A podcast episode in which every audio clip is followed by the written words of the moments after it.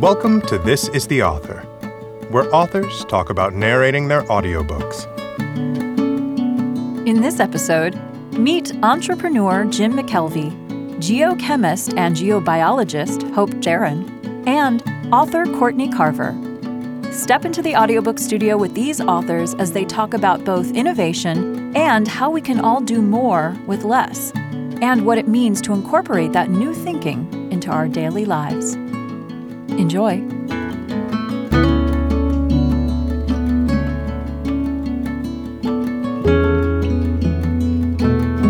Hi, this is Jim McKelvey, author of The Innovation Stack. So, I never intended to write another book.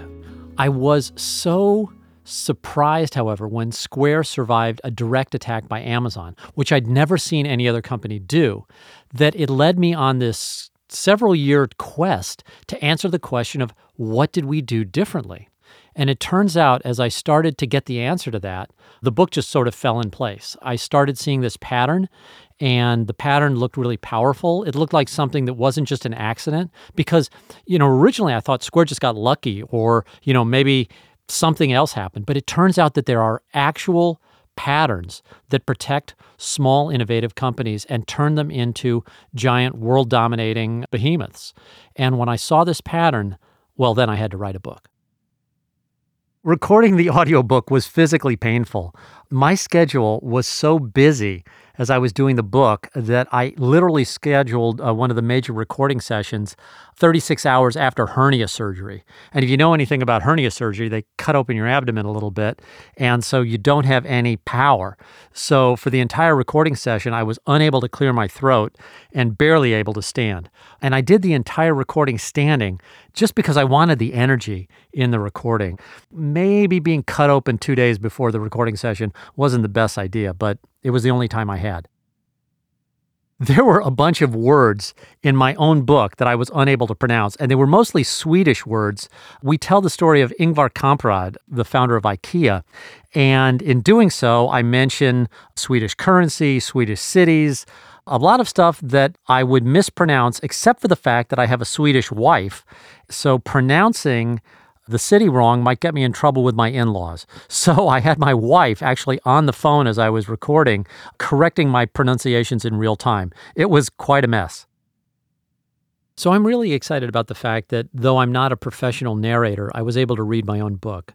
And that has two sort of personal things for me. First, when I was a little kid, I remember going into the studio with my father and listening to him record his audiobook. He wrote a book on polymer processing. And I remember going into the studio and seeing these big microphones and these reel to reel tapes. It was just so cool. And to be actually in a studio now and recording my own book, it's sort of bringing me back to that childlike space. The other thing I liked about it was being able to give emphasis to the words that I thought were important. This is a very personal book for me. And if you listen to it or read it, you'll know that in some places I get so emotional, I have trouble reading. But hopefully that comes through, and hopefully the reader hears a little bit of that in my voice and can understand that, you know, look, the stuff that I talk about is scary, it is personal, and I want to be as close to the listener as possible. And reading the book myself allows me to be there. So if I wasn't going to read the book myself, I think my preferred narrator would be Stephen Fry, a British actor, wonderful tone. As a matter of fact, one of the things I did before reading my book was I listened to a bunch of Stephen Fry's narration and his tone and his variance in tone and his pacing and his variance in pacing just make it way more interesting. Now, I don't claim to have replicated that in my own reading because sometimes I get bogged down in my own writing. But Stephen Fry, definitely the voice of the innovation stack, if I could have anyone. The last great audiobook that I listened to was Talking to Strangers by Malcolm Gladwell. And that was interesting because Gladwell didn't produce it as a straight read audiobook. He actually produced it more like a podcast. And actually, when I recorded my book, I recruited most of the people who I quote in the book to come and give sound bites. So we had Jack's mom in here. I had the executives from MasterCard and Shake Shack, and a lot of the people that I quote who are still alive agreed to come in and record the book with me. But as we pieced it together, it just didn't sound right. It sounded too forced, it was choppy, and it just wasn't a good reading experience. So eventually we cut all that. But I really had a lot of respect for what Gladwell did in making the telling of his words more theatrical. I love audiobooks. I love to listen as I drive and do other things. And unfortunately, I don't drive that much anymore. Most of my work is connected by airplanes. And on airplanes, I tend to pop open a laptop and do work. But when I'm driving and my hands are busy, listening to an audiobook is great. And last weekend, I took a trip up to Chicago and actually listened to David Brooks' new book, The Second Mountain, on my way to meet with David Brooks. So it was this fantastic experience. And I love the fact that when I'm listening to a good audiobook, it's almost like I want the journey to keep going. And now listen to a clip from the audiobook. Suddenly, we won. For over a year, a giant monster had chased us through the graveyard of corporate corpses. Amazon, the scariest monster on the planet, had copied our product, undercut our price, and was going to eat our brains. Then, without warning, on Halloween in 2015, the monster stopped the attack and handed us a treat. This treat was better than any bag of candy. Not only did Amazon discontinue its competing product, it also mailed the product's existing customers a little white square card reader in a smiling cardboard box. Happy Halloween! Was this a trick? Square, the little company that I co founded with Jack Dorsey back in 2009, had just done something amazing. The odds of surviving an attack by Amazon would depress a Powerball player. But there we were, still alive after going nose to toe against the world's most dangerous company.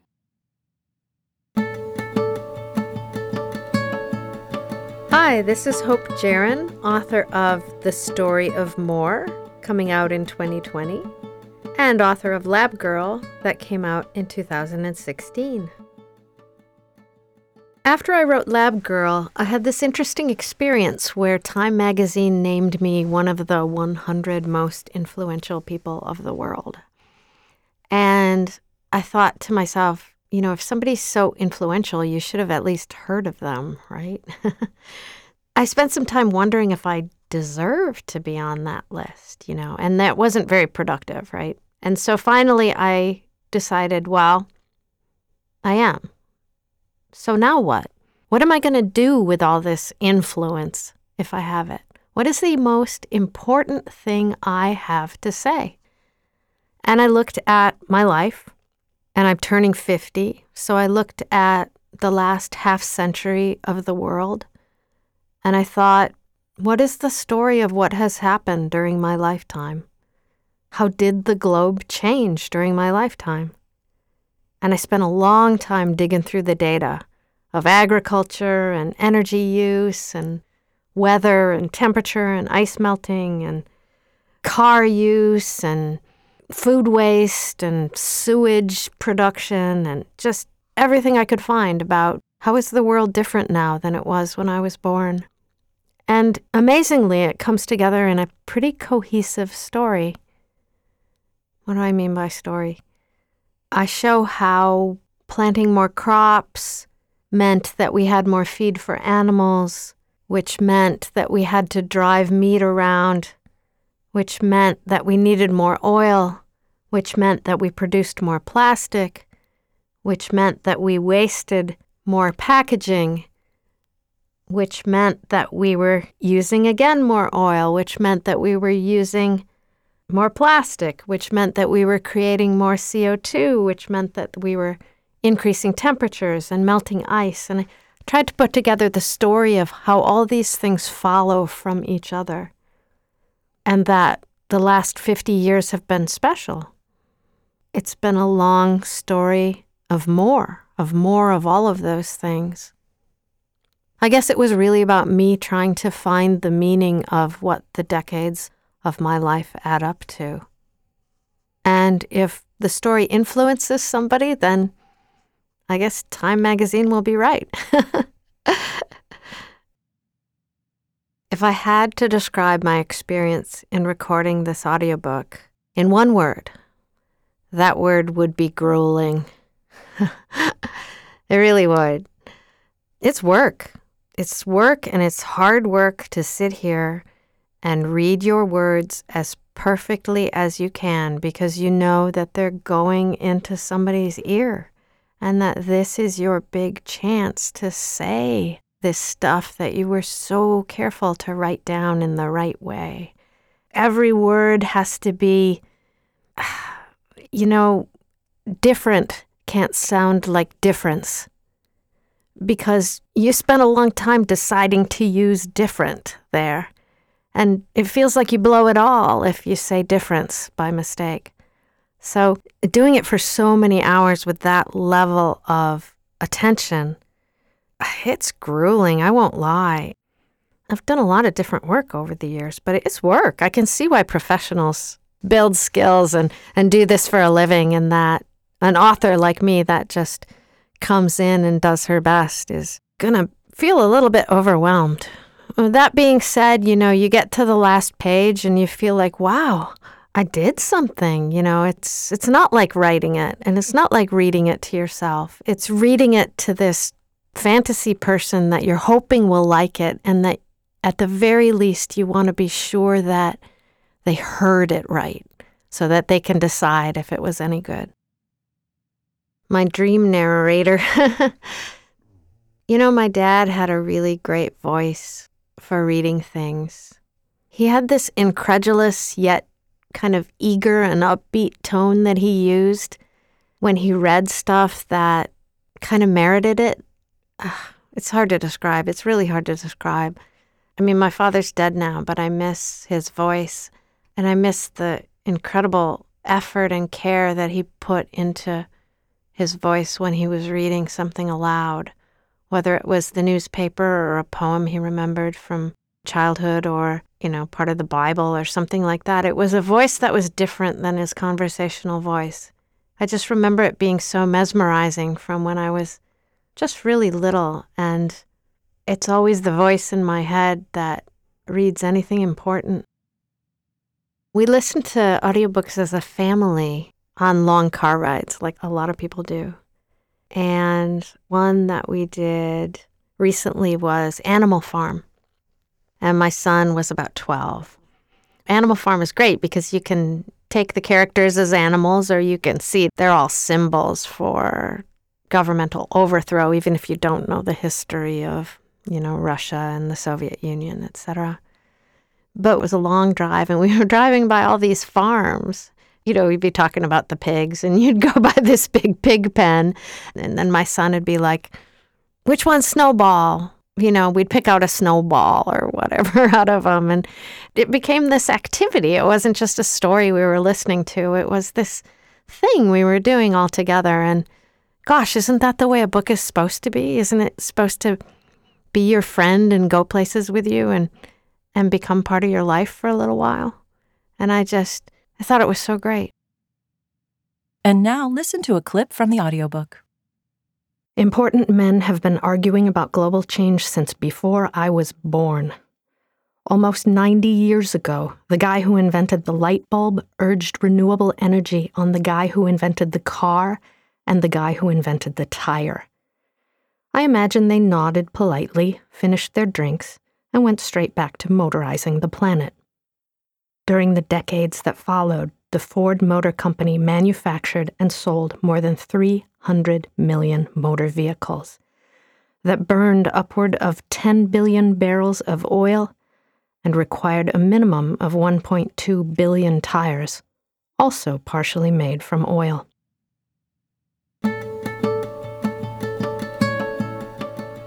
Hi, I'm Courtney Carver, author of Project 333.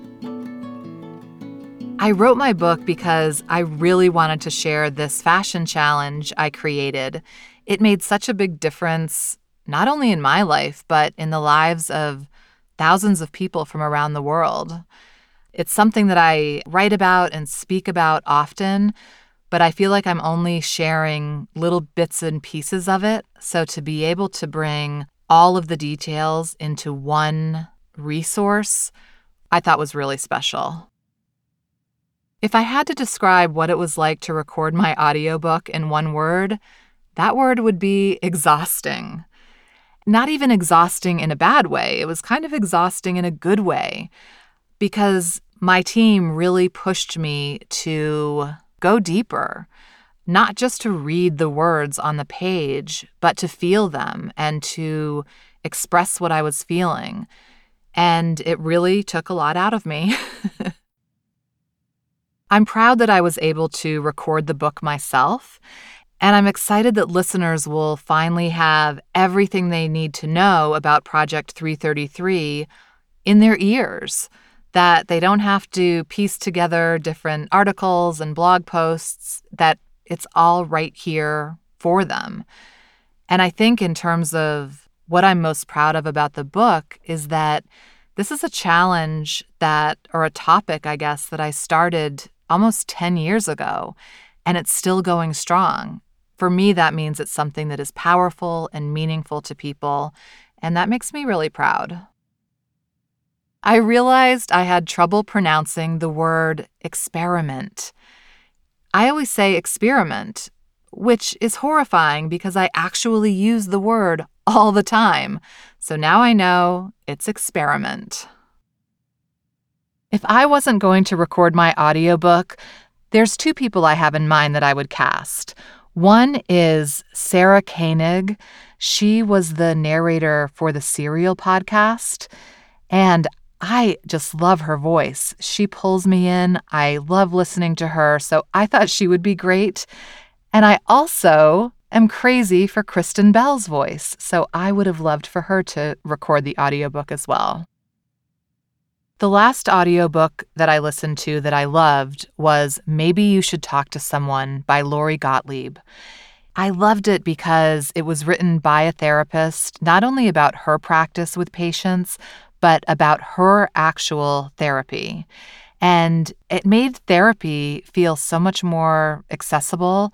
And the stories, the way she told these stories were so interesting. I could not stop listening.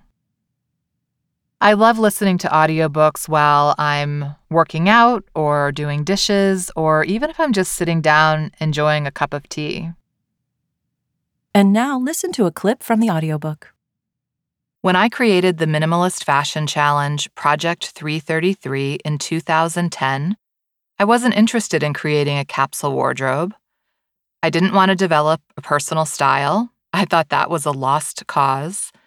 In fact, my motives had very little to do with clothes. I just wanted some peace. I wanted a break from the excess. I wanted relief from running late in the morning after trying on several outfits. I wanted to feel good in my clothes. I wanted to stop obsessing over what I was going to wear to work, to dinner, or to an event. I wanted to stop feeling like I didn't have enough, like I wasn't enough.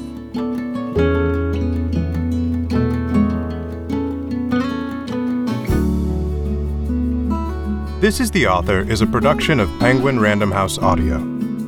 Thank you for listening.